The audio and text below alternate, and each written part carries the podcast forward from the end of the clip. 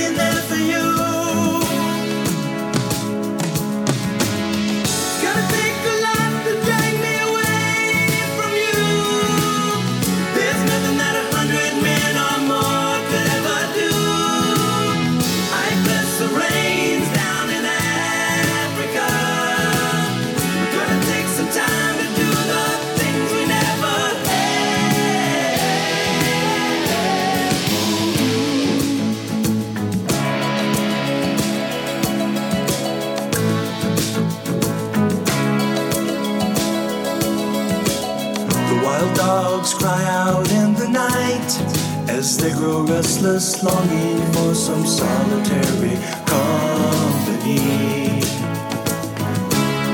I know that I must do what's right. Sure as Kilimanjaro rises like Olympus above the Serengeti. Een goedemiddag, beste luisteraars van het infotainmentprogramma Safari Geheimen. Vanuit de radiostudio van Dorps Radiolaren in het Gooi. De zender voor Laren en omstreken en natuurlijk ver daarbuiten... wanneer je via de app van Dorps Radiolaren of via de website live mee wilt luisteren... waar je ook bent vandaag. Vandaag in de studio aanwezig Vincent... Waarom schrijf ik altijd van Kouwenhoven? Het is zonder van, toch? Het is heel lang zonder van. Ooit was het met, maar dat is weggevallen. En ik weet ook niet waarom ik dat... Vincent Kouwenhoven, oprichter en managing partner van Green Safaris in Zambia, Malawi. Een heel bijzonder safaribedrijf. Gezien het feit dat zij het eerste safaribedrijf zijn... dat 100% stille safaris aanbiedt aan hun gasten. Opererend zo groen als mogelijk met volledige elektrische voertuigen, boten, e-bikes... Ja, en natuurlijk wandelsafaris, maar die zijn gelukkig nog niet elektrisch. Maar vandaar natuurlijk de compleet stille safaris. Vincent gaat ons vandaag meenemen op zijn avontuur van Green Safaris... sinds hij in 2009 voor het eerst voet aan de grond zette in het Kafue National Park... in Zambia. En het idee voor dit bedrijf is geboren. Natuurlijk willen we graag weten wat de filosofie van Green Safaris verder inhoudt... en hoe dit gestalte heeft gekregen tot aan de dag van vandaag. Zo is er natuurlijk de vraag van ons allemaal... wat is de green in Green Safaris? Daar komen we zo zeker over te spreken. Mijn naam Frank Ranzijn, oprichter van Safari Secrets... Nature Conservation Travel, de plek voor Afrika-reizigers... wanneer je op zoek bent naar het beste safari-advies... en je bewust wilt reizen. Het achterlaten van een positieve impact voor de natuur... en natuurlijk haar lokale bewoners is hierbij van essentieel belang. Goed, wie Vincent is, dat gaan we hem nu eens vragen... maar zal ik hem eerst eens heel netjes... Welkom Vincent, dat je naar de studio hier in Laren bent gekomen. Leuk dat je er bent. Dankjewel Frank, ik vind het ontzettend leuk. Ik ben, zoals je weet, gisteren teruggevlogen vanuit Afrika... Hartstikke koud hier, ja. Maar ik vind het ontzettend leuk om bij jou in de studio te zijn. Nou, dat ben ik ook heel blij om. Het stond al veel langer op mijn lijst, maar het was er inderdaad nog helemaal niet van gekomen. En nou, fijn dat je de tijd wilt nemen om over je bedrijf Green Safaris te komen praten. Vind ik ontzettend leuk om zo'n volledig elektrisch gerund bedrijf heb ik nog niet eerder gesproken. Maar Vincent, vertel gewoon eerst eens een heel... En dat mag je helemaal invullen, zelfs wat jij kwijt wil. Je hebt een hele andere achtergrond, hè? Ja. Dus ik bedoel, wat je erover kunt en wilt vertellen, mag je vertellen. Ja, en Green Safari staat echt voor veel meer dan... silent safaris, tuurlijk. Elektrische game drive vehicles, maar daar komen we wel op. Ja. Maar nou ja, misschien kort over mijn achtergrond... Ik denk dat ik een jaar of 30 geleden een keer een, dat heette toen nog anders, maar een gap year had. Ja. En ik weet nog heel goed hoe dat ging. Ik heb een kaart van de wereld op mijn studentenkamertje op de muur gehangen en besloten om een dartpijl te gooien. Zo. En daarheen te gaan waar die dartpijl naartoe... Okay. Ben ik blij dat Afrika geweest is. Ik weet nog heel goed dat toen die pijl op Afrika viel, dat mijn eerste gedachte was... Moet ik daar? Getverdering. Dat was in de tijd dat je nog 2 televisiezenders had in zwart-wit. En op een van die zenders waren altijd wel zebra's bij de EO of zo. En het trok me helemaal niet. Nee. Maar goed, ik ben gegaan. Ja. En ik landde in Nairobi. En heb toen ongeveer een half jaar met lokaal vervoer... Kenia, Congo, Ganda... Nou ja, heel zuidelijk Afrika doorgetrokken. Maar eigenlijk na een week was voor mij al duidelijk dat ik de juiste keuze had gemaakt. Ik heb op dat moment mijn hart aan Afrika verloren. Nou, dan heb je meteen vraag 2 beantwoord inderdaad. Hè, van hoe de vraag 3 is het trouwens. Ik stel natuurlijk altijd wel de vraag van hoe ben je zo in deze wereld terechtgekomen? En vooral waar is de passie voor natuur en wildlife ontstaan? Ja. Nou ja, dat heb je eigenlijk al beantwoord. Ja, maar het heeft al een tijdje op zich laten wachten. Want ik weet nog goed dat ik op die reis een keer ergens met Collectcall mijn vader belde. Om te zeggen van, nou ja, ik wil hier blijven en ik kan een stukje grond kopen. Ja. Wat zullen we doen? En dat hij zei, ik vind het allemaal prima. Maar je komt terug naar Nederland, je maakt je studie af. Ja. En nou, toen werd het heel lang een carrière inderdaad in een heel andere sfeer. In business consultancy en in telecommunicatie en uiteindelijk in internet. Ja. Ik ben wel heel vaak teruggegaan, gewoon voor vakantie. Maar inderdaad rond 2009, 2007 verkocht ik mijn bedrijf. Nam toen nog eens een keer een sabbatical year. Heb weer veel tijd in Afrika doorgebracht. En vanaf dat moment... is het safari-avontuur echt begonnen. Ja, ja. Want je hebt in eerste instantie ben je een stille investeerder geweest in een ander Zambiaans safari-bedrijf. En kun je het moment nog herinneren wanneer je dacht... Ik ga het voor mezelf doen. Ja. Ik ga een eigen nieuw safari-bedrijf starten? Ja, nou, het begon inderdaad met een tripje naar het Kafue National Park in Zambia. Derde grootste park van Afrika. Weinig mensen die het kennen, maar ooit was het in de jaren 50... was het zo bekend als de Serengeti en de Masai Mara. Het was een prachtig park. Grootte? 22.000 vierkante kilometer, groter dan het Krugerpark. En om het in perspectief te plaatsen... het Krugerpark heeft geloof ik ongeveer 600 lodges. Dit park heeft 15 lodges. Het Krugerpark krijgt 1,5 miljoen bezoekers per jaar. Dit park kreeg er destijds 15.000. Ja. Maar wat ik heel erg zag tijdens dat eerste bezoek aan de Kafue... is als we niet iets doen, dan is over 10 jaar is alles weg. Ja. En dat is eigenlijk de drijfveer achter Green Safaris geworden. Om het heel plat te zeggen, de Afrikaanse bevolking verdubbelt at lightspeed. Er is geen werk. Kan je het de mensen kwalijk nemen in de lokale dorpen... dat ze elke boom omhakken en de laatste impala en leeuw afschieten... Ja. Als er geen werk is. Ja, precies. En dat werd mij duidelijk bij dat eerste bezoek aan de Kafue. Dat park stond toen enorm onder druk door poachers, door encroachment... mensen die in het park gaan farmen. Ja.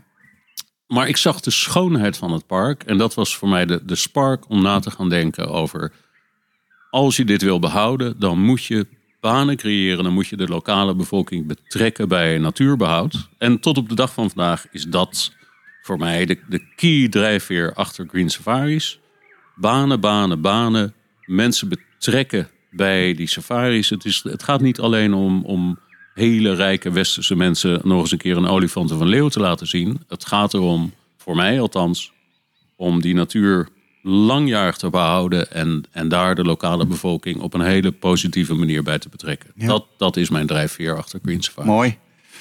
Toch nog een klein stapje terug.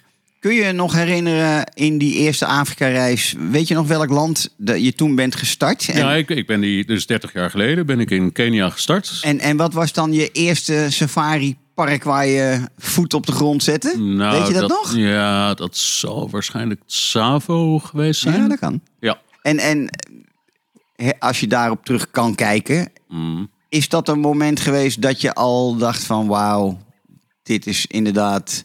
Ja, Frank, voor mij was het misschien wel gewoon al de geur in Nairobi. Ja.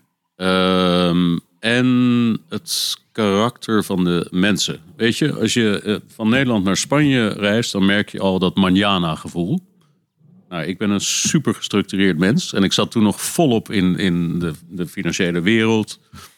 Maar dat carpe diem gevoel, die vrolijkheid, als je vandaag maar te eten hebt. Ja, precies. Vandaag leef je en niet morgen. Ja. Morgen moet je nog maar weer zien of je wakker wordt. Dat heeft mij misschien nog wel meer geraakt oorspronkelijk dan die eerste safari. Ik moet wel zeggen, zeker in de parken waar wij nu lodges hebben. Ja, daar is een bepaalde energie in de natuur die ongelooflijk heilzaam is. Als ik hoor de zebra's op de achtergrond. Jij ook? Ja, heerlijk. Altijd heerlijk. Lekker. Nou ja. Al zitten we in Laren, ik hoor ze hier ook gelukkig altijd weer. Ik spendeer tegenwoordig, sinds een jaar of 10, de meeste tijd per jaar in Afrika. En ik vind het ook altijd heerlijk om weer terug te zijn in Nederland. Maar weet je, als ik 6 weken niet ergens in een tent geslapen heb met lachende hyena's of roaring lions, dan word ik heel onrustig. Je zegt precies wat ik ook altijd vertel. Ik ben jaloers op je, hè? Want ik ben bij far niet zoveel in Afrika als jij. Maar ik heb ook, zolang ik in dit werk zit, altijd gezegd... ik moet een bepaald quotum per jaar halen aan leeuwen, luipaarden, olifanten om me heen. Ja. En dan zijn er mensen die zeggen, je kan toch een keer daar en daar. En dan zeg ik, er lopen geen olifanten, dus ik ga niet. Ik ben wat altijd vreselijk narrow-minded. Heb gelukkig nog wel een tweede passie voor natuur. Dat ligt in India. Ik ben een ontzettende India-tijgerfanaat. Ook al mijn hele leven lang. Dat is altijd hobby geweest. Daar ga ik nu ook beroepsmatig naartoe. Maar inderdaad, dat die geur...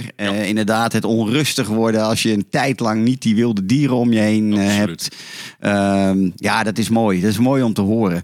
Heb je inmiddels ook bijvoorbeeld een huis in Lusaka? Of, nee, ik denk daar wel... Je bent een nomad als je daar bent. Nou ja, we hebben inmiddels 10 lodges verspreid over... Dat zijn jouw huis. Daar moet ik toch veel zijn. Ja. En daar ben ik ook heel graag. Dat is dan gewoon thuis. Ja, dat snap ik wel. Wanneer je dus eigenlijk bedacht om in safari-toerisme verder te gaan... dat heb je eigenlijk ook al een klein beetje belicht. Kun je iets meer vertellen over wat pakte je nou in Kafue... dat je dacht, hier moet ik zijn, hier moet ik iets beginnen? Ja, ik heb denk ik in de loop van de jaren... de meeste grote wildparken in Afrika wel bezocht. In Kenia, in Tanzania, in Botswana. Ik heb mijn eigen rangertraining in Botswana gedaan... in de Okavango Delta. Ja. Prachtig. Maar toen ik in de Kafue kwam... Toen heb ik daar echt mijn hart verloren. En ik noem dat de raw wilderness. Het is, ik denk als je Zambia, wat best wel onbekend is... afzet tegen de meer bekende landen... Kenia, Tanzania, Namibië... Het grote verschil is misschien wel dat niemand het kent. Ja. Als je in de Kafue National Park op Game Drive gaat... dan zul je leeuwen tegenkomen. En het grote verschil is, het zijn jouw leeuwen. Er zal nooit een tweede of een derde auto naast jou staan. Ik doe ook heel veel wandelsafaris daar. Ik denk dat het grote aantrekkelijke van Zambia... afgezien van ontzettend vriendelijke mensen en een ontzettend veilig land... is dat het eigenlijk alles heeft wat die meer bekende landen te bieden hebben. Maar veel minder toeristen. Mensen weten het niet. Ja, precies. Onbekend maakt onbemind, hè? Ja. Ja, sorry. Ja, wat dat betreft, ik zeg altijd, Zambia kan zich meer dan prima meten met een land als Botswana. Maar op een of andere manier blijft men altijd maar zeggen, Botswana is het paradijs op aarde. En ik denk dat Zambia minstens zo'n paradijs op aarde is. En oké, we moeten ook, en dat zal ik ook altijd wel blijven, een beetje kritisch blijven. Ook in South Luangwa zijn regio's waar het inmiddels wel drukker aan het worden is. En waar dat fenomeen van één voertuig wel moeilijk aan het worden is. Dat klopt. Dan moet je echt wel naar het noorden en naar het zuiden. Nou ja, maar daarom, kijk, de locaties zijn voor mij ontzettend belangrijk. En ik kan me ongelooflijk gelukkig prijzen dat ik inmiddels zo'n groot netwerk heb van kennissen en vrienden in die twee landen, Zambia en Malawi. En een jaar of 4 geleden liep ik een hele beroemde guide tegen het lijf, Jacob Shawa. En die had als droom al jaren om zijn eigen lodge te beginnen. En die had een ongelooflijk mooi stuk grond. Wat midden tussen de bekende parken South Luangwa en die Nsefu sector ligt. Ja. Op 3 kwartier rijden van de Mafui Airport. Dus waar je totaal die drukte niet hebt. Nee. Wij zitten echt weer op de mooiste plek. Een heel oud bos met hele grote tropische bomen. Aan de Luanga rivier. Als wij 's ochtends het park ingaan, hoeven we niet door de gate, waar het altijd zo druk is. Dat is natuurlijk allemaal. En dan komen we in een prime game area met inderdaad onze stille elektrische game drive vehicles, waardoor we veel dichter bij het game komen. Ja, locatie is ontzettend belangrijk. Ja. En ik herken wat je zegt, South Luangwa is natuurlijk een fantastisch mooi park waar je om elke bocht die je neemt zie je weer andere dieren. Het zit vol, maar het is vergeleken met Kafue ook best wel druk. Veel minder in het gebied waar wij onze lodge gebouwd hebben. Nou ja, zo gauw je eigenlijk die Mafui-regio maar uit bent, dan ben je weer in de stilte. Ja. En laten we wel wezen, het feit dat we dus aan de ene kant zeggen, Zambia is minstens zo geweldig als natuur- en wildlife gebied als de Okavango-delta, Moré, Michobi, et cetera. Dan weten we ook hoe bekender het gaat worden, hoe drukker het ook zal worden, want er zal steeds meer bijgebouwd worden. Ja. Dat is het nadeel natuurlijk van ons vak en van ons mooie ideologische beeld wat we hebben van natuurbescherming. Maar we helpen er natuurlijk ook met z'n allen natuurlijk aan mee dat soms een beetje in conflict is met wat er aan ontwikkeling gebeurt. Ja, maar to put it in perspective. Hè. Ik vertelde je net, Kafue, groter dan het Krugerpark, wat iedereen kent.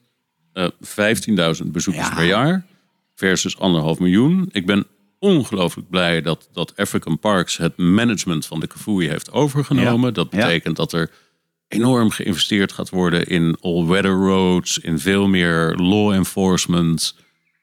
Maar ja, voordat je van 15.000 naar 1,5 miljoen bent, zijn we nog wel 10 jaar verder. Volgens mij moeten we dat ook helemaal niet willen. Dat willen we niet. Dat wil zeggen, African Parks ook niet. Laat dus het maar mooi. Weinig toeristen die wat meer geld binnenbrengen dan het massatoerisme. En dan zeg ik het heel netjes. Ja. Uiteindelijk is Zambia natuurlijk wel bekend als toch wel een redelijk exclusief safariland. Net als Botswana. Maar de prijzen zijn gelukkig nog steeds een stukje lager. Nou ja. Komt wel steeds dichter bij elkaar. Nee, ik denk, maar dat weet jij misschien beter dan ik. Ik hou me daar minder mee bezig. Maar mijn gevoel is dat je in Zambia voor ongeveer de helft van de prijs van Botswana terecht kan. Terwijl het inderdaad een vergelijkbaar product is. Maar ja, Botswana heeft de naam. Ja. Wat overigens niet wegneemt. Safari is een... Daar hangt een prijskaartje aan. Dit is een kostbare hobby, zeg ik altijd. Laten we wel wezen. Ja. Nou, daar komen we zo nog wel even op een aantal van de punten die jij noemt. Jij noemde nog iets wat ik ook altijd zeg. Jij zei het met andere woorden, maar we bedoelen precies hetzelfde. En dat is echt een van de dingen waar ik het met klanten altijd over heb. Ik vind dat een klant Afrika moet ervaren alsof die Afrika voor zichzelf heeft. Ja. Jij noemde dat eigenlijk net met andere woorden ook zo. En die plekken zijn er dus ook inderdaad nog. Hè? Ik weet ook inderdaad dat als je naar Kafue National Park een klant brengt, dat je hem daar al warm voor krijgt, dan weet je ook dat die Afrika voor zichzelf heeft. Voor 99%. Neem onze Busanga Plains. Hè? Dat is het noordelijkste gedeelte van het Kafue National Park. Dat is een gebied van 900 vierkante kilometer. Ja. Daar zijn 4 lodges van 8 bedden. Dus 32 mensen genieten van de Busanga Plains. Ja. Zit vol met leeuwen. Ja. Met buffels, met 20.000 red latchwee. Ja. Ja, daar heb je het echt voor jezelf. Ja. Maar dat is ook absoluut ook het mooie natuurlijk. Ik wil een beetje terug naar het moment dat je al bedacht van... ik ga iets voor mezelf beginnen. Daar heb je vast meer denkbeelden bij gehad. Wat waren jouw doelstellingen, objectives, wat je ze ook wil noemen... toen je aan... Want Ila Safari Lodge was de eerste. Ja. In het centrale deel van de Kafue. Ja. Het meest dichtbij ook, vanaf Lusaka, rijafstand. 3 uur rijden. 3 uur tegenwoordig. Ja. Oké, ik had dan nog 4 uur in mijn hoofd. Maar jij moet vast en zeker bedacht hebben... ik ga nu iets beginnen, maar ik heb dit in mijn achterhoofd. Dit is mijn droom of dit is mijn... Kun je daar iets over vertellen? Ja, Frank. Als gezegd, ik had een achtergrond in een heel andere wereld. En bouwde... met heel veel plezier mijn eerste lodge. En ook toen ik begon, wilde ik ook echt super duurzaam bouwen. Dus bouwen met materialen uit de directe omgeving, met minimale impact. Toen ik van de lokale koning een stuk grond kreeg aan de Kafue rivier... en begon na te denken over de bouw van mijn eerste lodge... toen had ik ook zoiets van, dit is pristine wilderness waar ik nu ga bouwen... Als om wat voor reden dan ook mijn lodge er over 20 jaar niet meer is... wil ik het weer teruggeven aan de ruwe natuur. Er mogen geen sporen zijn. Dus dat is hoe wij bouwen. Ja. Maar dat idee was toen, ongeveer 10 jaar geleden... gewoon 1 lodge in dat park. En ik heb toen een aantal vrienden uit Nederland uitgenodigd... om daar langs te komen. En die zagen dat ik dit met zoveel passie en zoveel... plezier aan doen was. En die zeiden eigenlijk tegen mij... van joh, die fintech-wereld waar je in zit... dat is ook wel leuk. Maar dit is jouw echte... waarom maak je daar niet meer van? Ja. En er zijn eigenlijk die vrienden geweest... die mij aan het denken hebben gezet... van ja, ze hebben gelijk. Dit vind ik zo ontzettend leuk. En ja, nu zijn we... 7, 8 jaar verder... en zijn we inderdaad de grootste operator... in Zambia en Malawi. Met nu 10... 4-5-star lodges op de mooiste locaties. Ik noem het vaak het Dream Circuit. We hebben de mooiste lodge bij de Victoria Falls. Absoluut, kan ik alleen maar beamen. Ja, waar ik wel heel blij mee ben. Condé Nast noemt Tongabezi. Dat is die lodge nu top 20 beste hotels ter wereld. Ja. Niet van Afrika, niet van Safari, maar gewoon ter wereld. Ja. En het is inderdaad wel een heel erg mooie plek. Een heel erg mooie lodge. We hebben... een tweede lodge in de Kafue op die Busanga Plains. De Chisa Camp wat we gebouwd hebben in de vorm van Bird's Nest. Ja, dat is wel heel bijzonder. Vind ik absoluut een van je stijl-iconen op dit moment, als ik heel eerlijk ben. Ja. Komt dat uit jouw koken? Ja, wat ik altijd doe. Want ik vind het echt geweldig. En het ziet er fantastisch uit. Nou ja, ik zal je vertellen hoe dat dan werkt. Hè. Ik krijg die grond. Daar heb ik jaren op moeten wachten. Want Busanga Plains, daar krijg je niet zomaar grond. Nee. Nou, dan zet ik mijn eigen kleine doomtentje neer... om een beter gevoel te krijgen een paar dagen. En ik weet nog goed, ik had een van mijn beste vrienden... Bert Meerstad, die ooit opgeleid was tot architect meegenomen. En op de 3e ochtend of zo staan wij op. En hij ziet mij kijken naar een hamerkopnest in een boom op ons terrein. En we keken elkaar aan en hij zei, dat is wat jij wil, hè?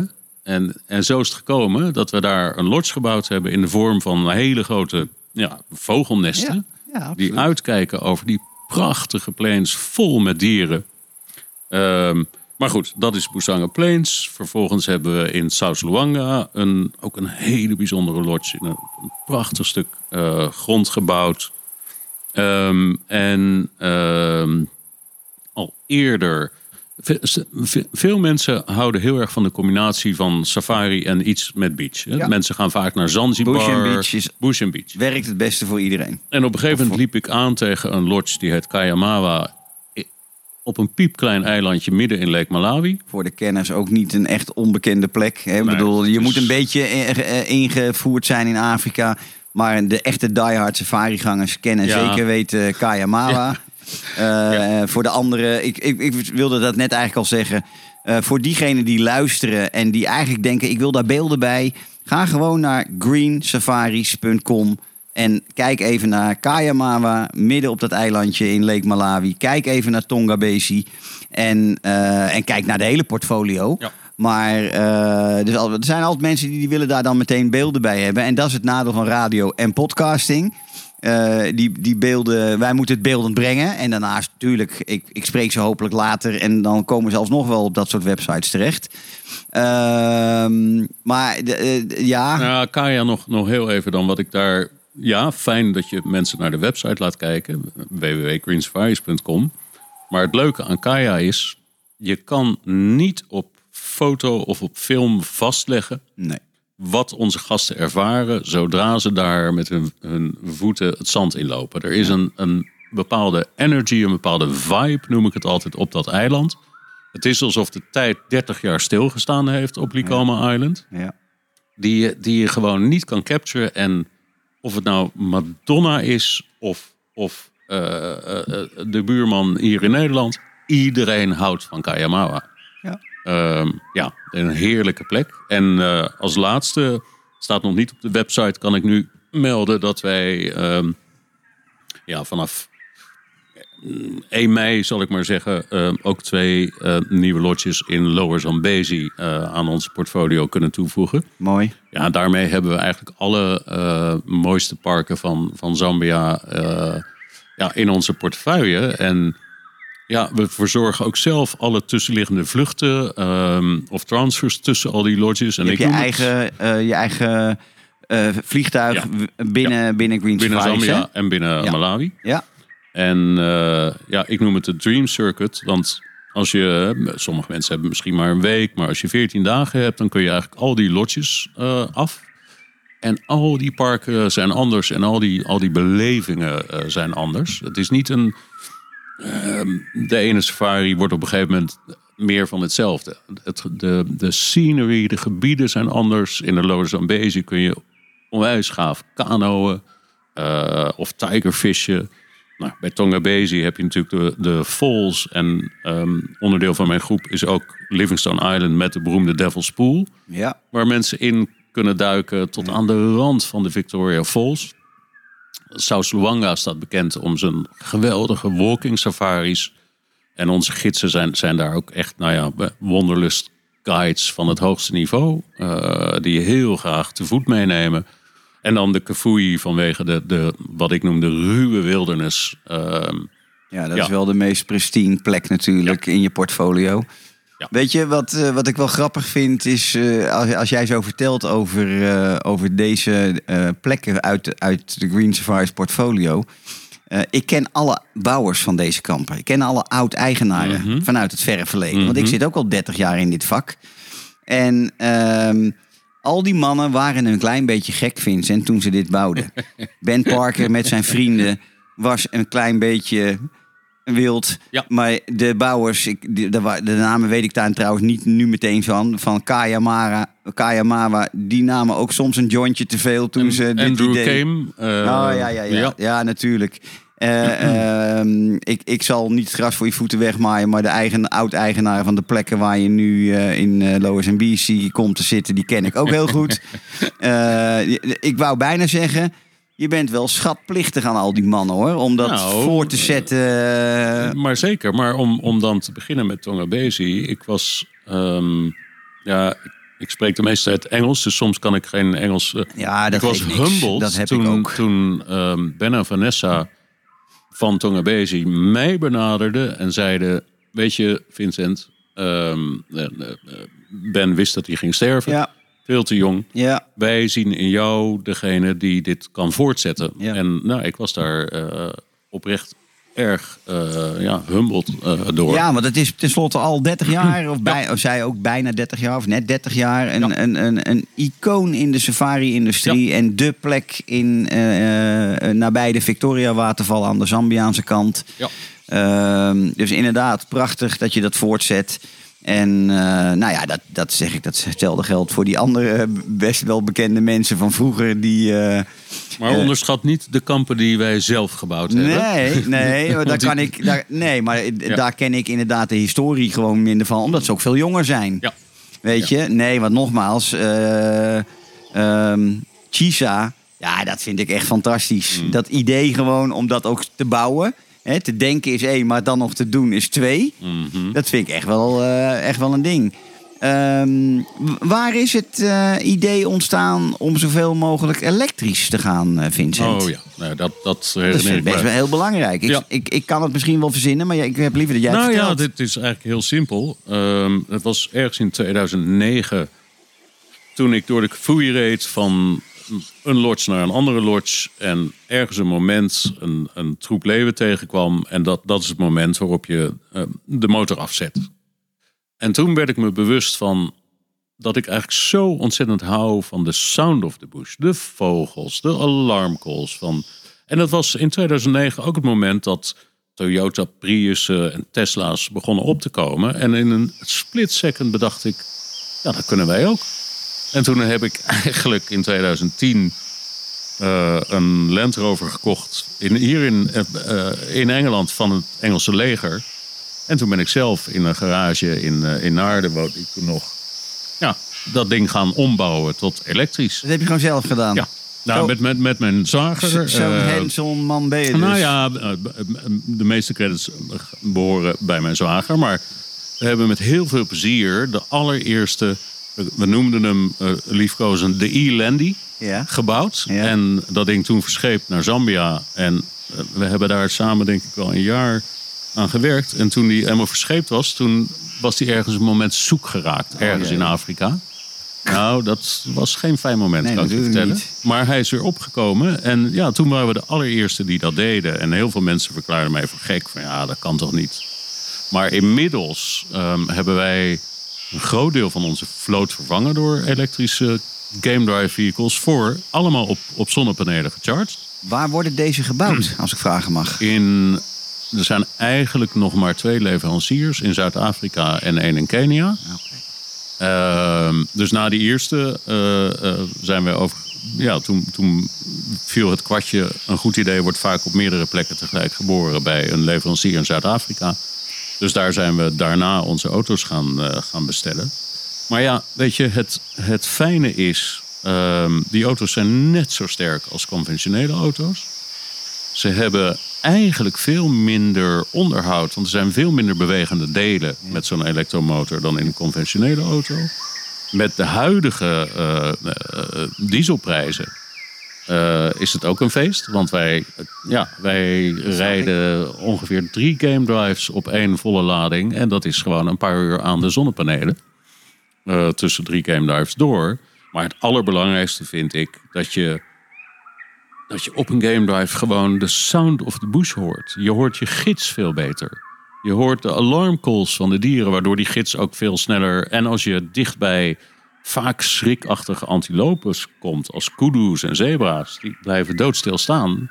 Ze horen je niet, ze snappen het niet. En ze denken, het zal wel. Dat moet best We komen veel dichterbij. Het moet een hele bizarre het is heerlijk. Ervaring eigenlijk zijn. Voor die dieren ook. Nou ja, die zijn zo gewend aan die ronkende dieselmotoren. Maar mensen, weet je, het is soms een conservatieve industrie. En dan is het wel leuk als je van buiten zo'n industrie inkomt. Nu een jaar of 13. Mensen hebben wel opmerkingen gemaakt over, dat is niet fijn voor de dieren. Nou ja, dat is natuurlijk onzin. De dieren worden totaal niet verstoord. En we respecteren uiteraard de normale comfortzone. Zou kunnen denken dat ze inderdaad schrikken. Nee. Omdat ze... Nee. Maar goed, inderdaad. Nee. Mijn grootste zorg was dat wij olifanten zouden kunnen verrassen. Want olifanten, als die schrikken, dan heb je een probleem. Ja, en hoe gaat dat? Nou ja, dat heb ik ook maar moeten leren. Olifanten reageren veel minder op geluid, maar op de trillingen van de grond in hun voeten. Ja. Dus die nemen we ook niet by surprise. Die vinden het ook prima. Nee. Zijn er ook diersoorten te bedenken die er wel, waarvan je ziet dat die het minder fijn vinden? Of is dat niet? Nee. Is er niet? Nee, oké, prima. Nee. Hoe belangrijk is conservation, natuurbehoud, communities? Hoe belangrijk is dat voor Green Safaris? Ja, nou ja, Frank, ik ben blij dat je naar vraagt. Want weet je, ik kan praten over de prachtige locaties waar we zitten, de geweldige gidsen. Maar begin van het gesprek heb ik al aangegeven, voor mij draait het allemaal om conservation. En dat is 1 op 1 verbonden met community development en met banen. Precies. En met education. Dus we hebben rond onze lodges een enorme hoeveelheid aan projecten op die gebieden. Om je een voorbeeld te geven, op Likoma Island hebben wij het afgelopen jaar 30.000 bomen geplant. Nou, daarmee zijn we als groep helemaal carbon neutral. Dat doen we zelf. Maar ik ben naar alle dorpen op het eiland gegaan. Heb met alle lokale chiefs gesproken om een stuk grond te krijgen. En ik ben ermee begonnen tijdens de pandemic. Toen de pandemic startte, nou, dat is in deze business, zoals je weet, nogal een klap. Ja, dat is desastreus geweest voor velen. Toen dat begon, was ik op Kayamawa, op Likoma Island, in maart 2020. En ik kreeg bericht vanuit Nederland van: je moet nu naar huis komen, want je komt vast te zitten. Dat houdt allemaal op. Ja. Toen wist ik nog niet hoe lang het ging duren, maar ik heb al heel snel besloten, wat er ook gebeurt, wij gaan niemand ontslaan. Want het gaat mij allemaal om banen voor de lokale bevolking. Dat hebben we ook waar kunnen maken. We hebben wel op een gegeven moment moeten voorstellen aan alle personeel van hoog tot laag. Half pay, half time voor het eerste jaar. En het tweede jaar 75%. Maar iedereen is aan boord gebleven. En we zijn toen begonnen, want er waren geen gasten, met een enorme baaierd aan projecten in de omgeving. Waaronder zo'n reforestation project. Ja. Stukjes land in elk dorp. Wat dan weer banen opleverde voor 4, 5 vrouwen uit die dorpen. Om die bomen van zaadje tot, ik noem dat altijd goat-free. Ze moeten zo hoog worden dat geiten er niet meer bij kunnen. Nee. Als ze groot genoeg zijn, dan worden die bomen aan alle dorpelingen gegeven. En dat zijn dan weer bomen die ofwel fruit-bearing of nut-bearing, die ofwel fruit opleveren of noten, waarmee die mensen een inkomen kunnen verdienen. Ja. Dat is een voorbeeld. Wij supporten heel veel scholen in de nabijheid van onze lodges. En een ander belangrijk voorbeeld is, wij sponsoren vooral heel veel nursery schools. Dat zijn de kleuterscholen, waarbij we een voedselprogramma hebben voor alle kinderen. Omdat ik geleerd heb dat er is toch gewoon nog heel veel armoede, slecht voedsel. Als je in je eerste paar jaar van je leven te weinig proteïne binnenkrijgt, dat is gewoon heel slecht voor je hersenontwikkeling. Dus op al die scholen voorzien wij in de lonen van caretakers, van conciërges. En hebben we voedsel voor al die kinderen. Nou, dat is een voorbeeld. Wij hebben ook zijn we mee begonnen tijdens de pandemic, toen we geen gasten hadden. Als je niet rondrijdt met je safari-vehicles, als er geen beweging is, dan voelen de stropers zich vrij om te stropen. Dus ik wist al heel snel, we moeten blijven rijden. En toen heb ik met mijn team bedacht, we gaan alle scholen, daar gaan we onze guides, die sturen we daar naartoe om lessen te geven over natuur en over conservation. En vervolgens nodigen we die kinderen uit in het park om op game dive te gaan. Voor het eerst zien ze vaak. Voor het eerst zien ze een olifant. Ja, precies. En dat is een voorbeeld. We sponsoren veelbelovende scholieren all the way door naar de universiteit. Scholarships. We investeren in ziekenhuizen. En ook pure conservation op die Busanga Plains, waar ik zo weg van ben. Daar werd dat is maar een half jaar per jaar bereikbaar. Ja. De helft van het jaar het verandert het in een meer. Ja. En dan kan je er niet in of er niet uit. Maar de stropers wel. En op die Busanga Plains zag ik dat de leeuwenpopulatie, 5 jaar geleden was het teruggebracht tot 8. Dramatisch. We hebben 4 jaar lang een dedicated anti-poaching unit gesponsord, die daar blijft in het regenseizoen. Afgelopen jaar rapporteerden mijn mensen dat het aantal leeuwen van 8 naar 58 is gegaan. En dat is best veel. Dat is een hele gezonde populatie. Nou, dat soort dingen staan centraal. Oh ja, 1 dingetje wat ik nog wil noemen. We zijn ook tijdens die pandemie begonnen met het opzetten van organic farms. In alle gebieden waar we lodges hebben. Waardoor we weer banen creëren. Maar mensen ook leren om op een veel duurzame manier te farmen, zonder fertilizer, zonder pesticides, de grond weer te herstellen. Want dat is echt een groot probleem in Afrika. Monocultuur, ontzettend veel fertilizer. Ja. En wij serveren in al onze lodges, dus hele verse, van farm to table, verse groentes. Farm to fork. Ja, een mooie uitdrukking vind ik dat ook altijd. Ja. Dus, en wat ik, weet je, ik vind het prima als mensen kiezen om bij ons te boeken. Gewoon omdat het ongelooflijk mooie plekken zijn. Maar ik vind het wel heel leuk dat er echt een toename is van wat wij engaged traveling noemen. Van gasten die echt bewust kiezen van laat ik daar boeken. En die dan scholen bezoeken, die meedraaien in projecten, die meegaan met een anti-poaching unit. Dat kan. Hebben we allemaal. We hebben allemaal. Want dat is mijn volgende vraag. Van, ja. En hoe gaat de gast dit nu meemaken? Want ja. Ik ben al jaren ook drukdoende in de industrie. Want ik weet nog de eerste beurs waar ik was, dat we gingen praten over hoe kan een klant nou betrokken raken bij al die conservation projecten. Ja. Nou, ze stonden hier op dat moment allemaal schaapachtig aan te kijken. Want dat was er niet, dat kon niet en was allemaal moeilijk. Nou, nu is het de normaalste zaak van de wereld, maar het kan nog steeds niet overal. Nou. En ik denk dat, waar ik inderdaad ook wil dat mijn klant bewust en duurzaam reist en iets positiefs achterlaat. Ik wil dat hij iets mee kan maken van. En natuurlijk, zo'n lokaal dorp bezoeken kan altijd. Dat is allemaal het probleem niet. Maar ik heb zelf gewoon in mijn eigen ervaringen zo vaak meegemaakt dat er iets gebeurde in het veld waarbij een dierenarts nodig was. Of, ja. En dat de lodge-eigenaar zei, Frank, stap in. En er moest een keer een olifant met een speer in Kenia. Die speer moest eruit. Ja, als je daarop mee mag. En natuurlijk, je moet op veilige afstand. Allemaal logisch.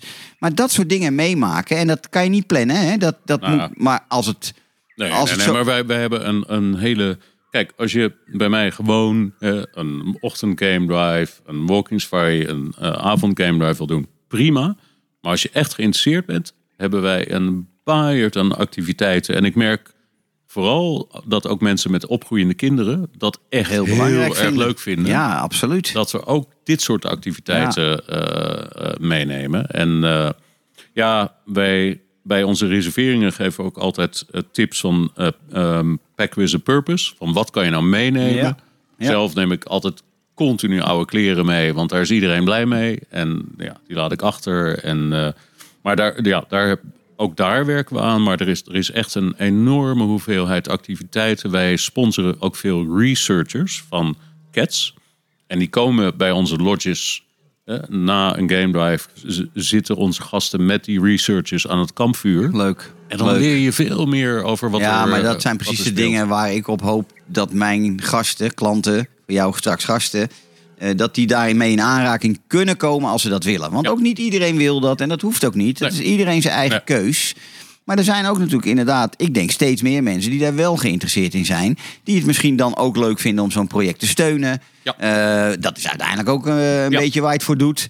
Aan de andere kant weet ik als geen ander, researchers denken maar aan één ding. Die willen researchen en die willen vooral niet te veel met klanten bezig zijn. Ja, dat snappen we allemaal. Maar ze weten ook dat dat geld heel noodzakelijk is om hun onderzoek te blijven doen. Zeker. Ja. Dus ook daarin zal wel iets gaan veranderen. Maar ik vind het fijn om te horen, Vincent, dat jij zegt dat kan bij ons. Dat is echt mogelijk. Ik durf wel te zeggen, kijk, iedereen doet aan CSR tegenwoordig. Maar het is heel veel lipservice. Bij ons is het de essentie. Waar staat CSR voor, als ik vraag me? Corporate Social Responsibility. Ja. En iedereen heeft het erover. Maar ja, het was en is mijn drijfveer om dit te doen. Ja. En dus is het een heel belangrijk onderdeel. Ja. En daarnaast, de naam Green Safaris, wilde ik natuurlijk ook op de meest duurzame manier die lodges opereren. Dus een totale ban op single-use plastic. Wij bouwen met natuurlijke materialen. Alles draait op zonne-energie. Waar haal je al die hardware vandaan, als ik vragen mag? Ik heb ook nog een kleine betrokkenheid in de solarwereld. Ja, komt dat uit Afrika of komt dat hier uit Nederland? Toen ik mijn eerste lodge bouwde, kwam het uit Nederland. Want toen was het nog lastig te krijgen. Maar inmiddels zijn er gelukkig hele goede lokale suppliers. Ook in Zambia. Ja, want Afrika loopt vaak voor op ons in dit soort zaken. Omdat ze het veel harder nodig hebben dan wij eigenlijk. Nou ja, kijk, de zon is daar natuurlijk de belangrijkste energiebron. Ja. Dus het zou waanzin zijn om daarheen gebruik van te maken. Is Zuid-Afrika dan de hofleverancier van dat spul? Nee, het is inmiddels in Zambia zelf. Ook. Ja. Leuk, goed om te horen. Ja. Hey, met de komst van een African Parks, want ook dat hoor ik wel steeds vaker van de eigenaren. Betekent het vaak dat het inderdaad betrokken raken bij wat er in het veld gebeurt wel steeds moeilijker wordt. Zij nemen steeds meer die echte conservation rol op zich. En de lodge-eigenaren en met hun gasten die... ja. daar kom je moeizaam op mee als dat zover is. Mm-hmm. Want African Parks, in dit geval African Parks voor Kafue, maar al andere organisaties doen dat ook. Ja, die dragen eigenlijk helemaal zorg voor die conservation, wildlife conservation kant. En daar kom je als gast denk ik niet heel makkelijk tussen. Nou ja, weet je, ik denk dat ooit mijn liefde voor Afrika is ook wel ingegeven doordat ik ooit het geluk had om een soort van stagiair of een project voor Paul Ventener van Vlissingen te doen, de oprichter van African Parks. Ja. En wij werken enorm nauw samen met African Parks.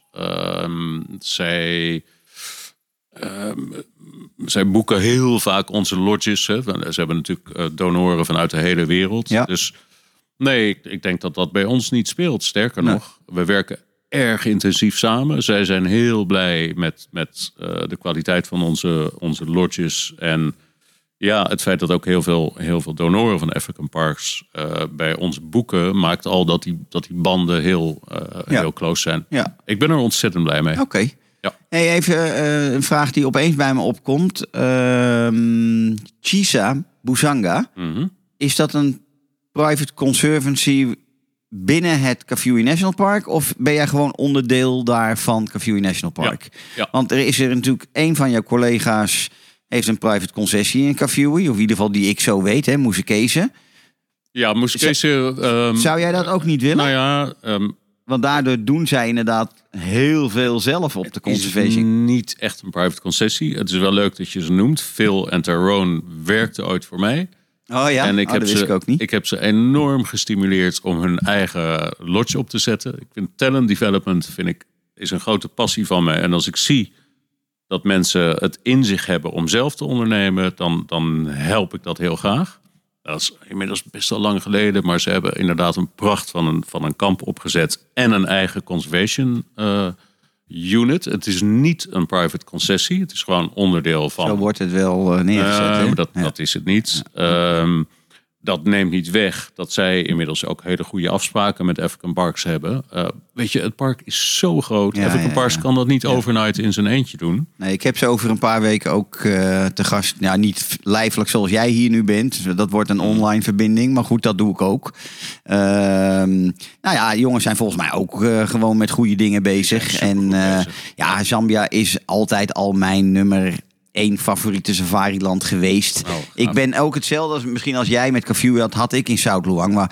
Vanaf het moment dat ik daar aankwam, was ik verloren. En dat is altijd een plek geweest waar ik altijd weer terugkeer. En ook de meest geweldige mensen heb mogen ontmoeten. Topgidsen en eigenaren. En dus ja, Zambia heeft wel een enorme, mooie, warme plek in mijn hart. Oh jee, daar is die alweer. Waarom vliegt dat uur altijd zo? Hoe zie jij Green Safari? Hoe zie je de toekomst van Green Safari, Vincent? Ik heb nu een dream circuit in Zambia, Malawi. Mensen vragen me vaak, moet je niet uitbreiden in Botswana of Namibië? Prachtige landen. Maar wat ik geleerd heb is, weet je, het succes van zo'n formule is ook dat je een enorm sterk netwerk hebt. Dat heb ik opgebouwd in die 2 landen. Ik ken alles en iedereen. En weet je, het is Afrika. Er kunnen dingen misgaan. En dan is het super fijn dat je met 1 druk op de knop van je WhatsApp gewoon weet van tjak, tjak, tjak, geregeld. Ja. Ik hou het op deze 2 landen. Daar zullen we nog wel wat groeien. Met in andere parken, andere gebieden in de komende jaren. Maar nee, mijn hart ligt daar. En ik denk dat we daar iets heel bijzonders hebben neergezet. Wat heel goed kan concurreren met... de andere safari destination. Nou, ik weet nog wel een plekje waar je iets mag gaan openen. Zullen we hem even noemen? Ja, doe maar. Ik ben heel benieuwd. Nou, dat heb je vast zelf ook wel in je hoofd. Ik denk dat we niet genoeg hebben aan King Lewanika in Luangwa Plains. Ja, ik denk dat... Ik kan daar veel over zeggen. Ik doe het niet. Nee. Maar we begrijpen elkaar. Oké, ja. Kijk, dat bedoel ik. Ja. En ik weet ook dat er nog heel veel meer natuur is in Zambia. Maar sommige van die delen zullen ook jaren nodig hebben om inderdaad weer zo wild te worden als dat het ooit was. Maar aan de andere kant, zo zijn heel veel plekken wel begonnen.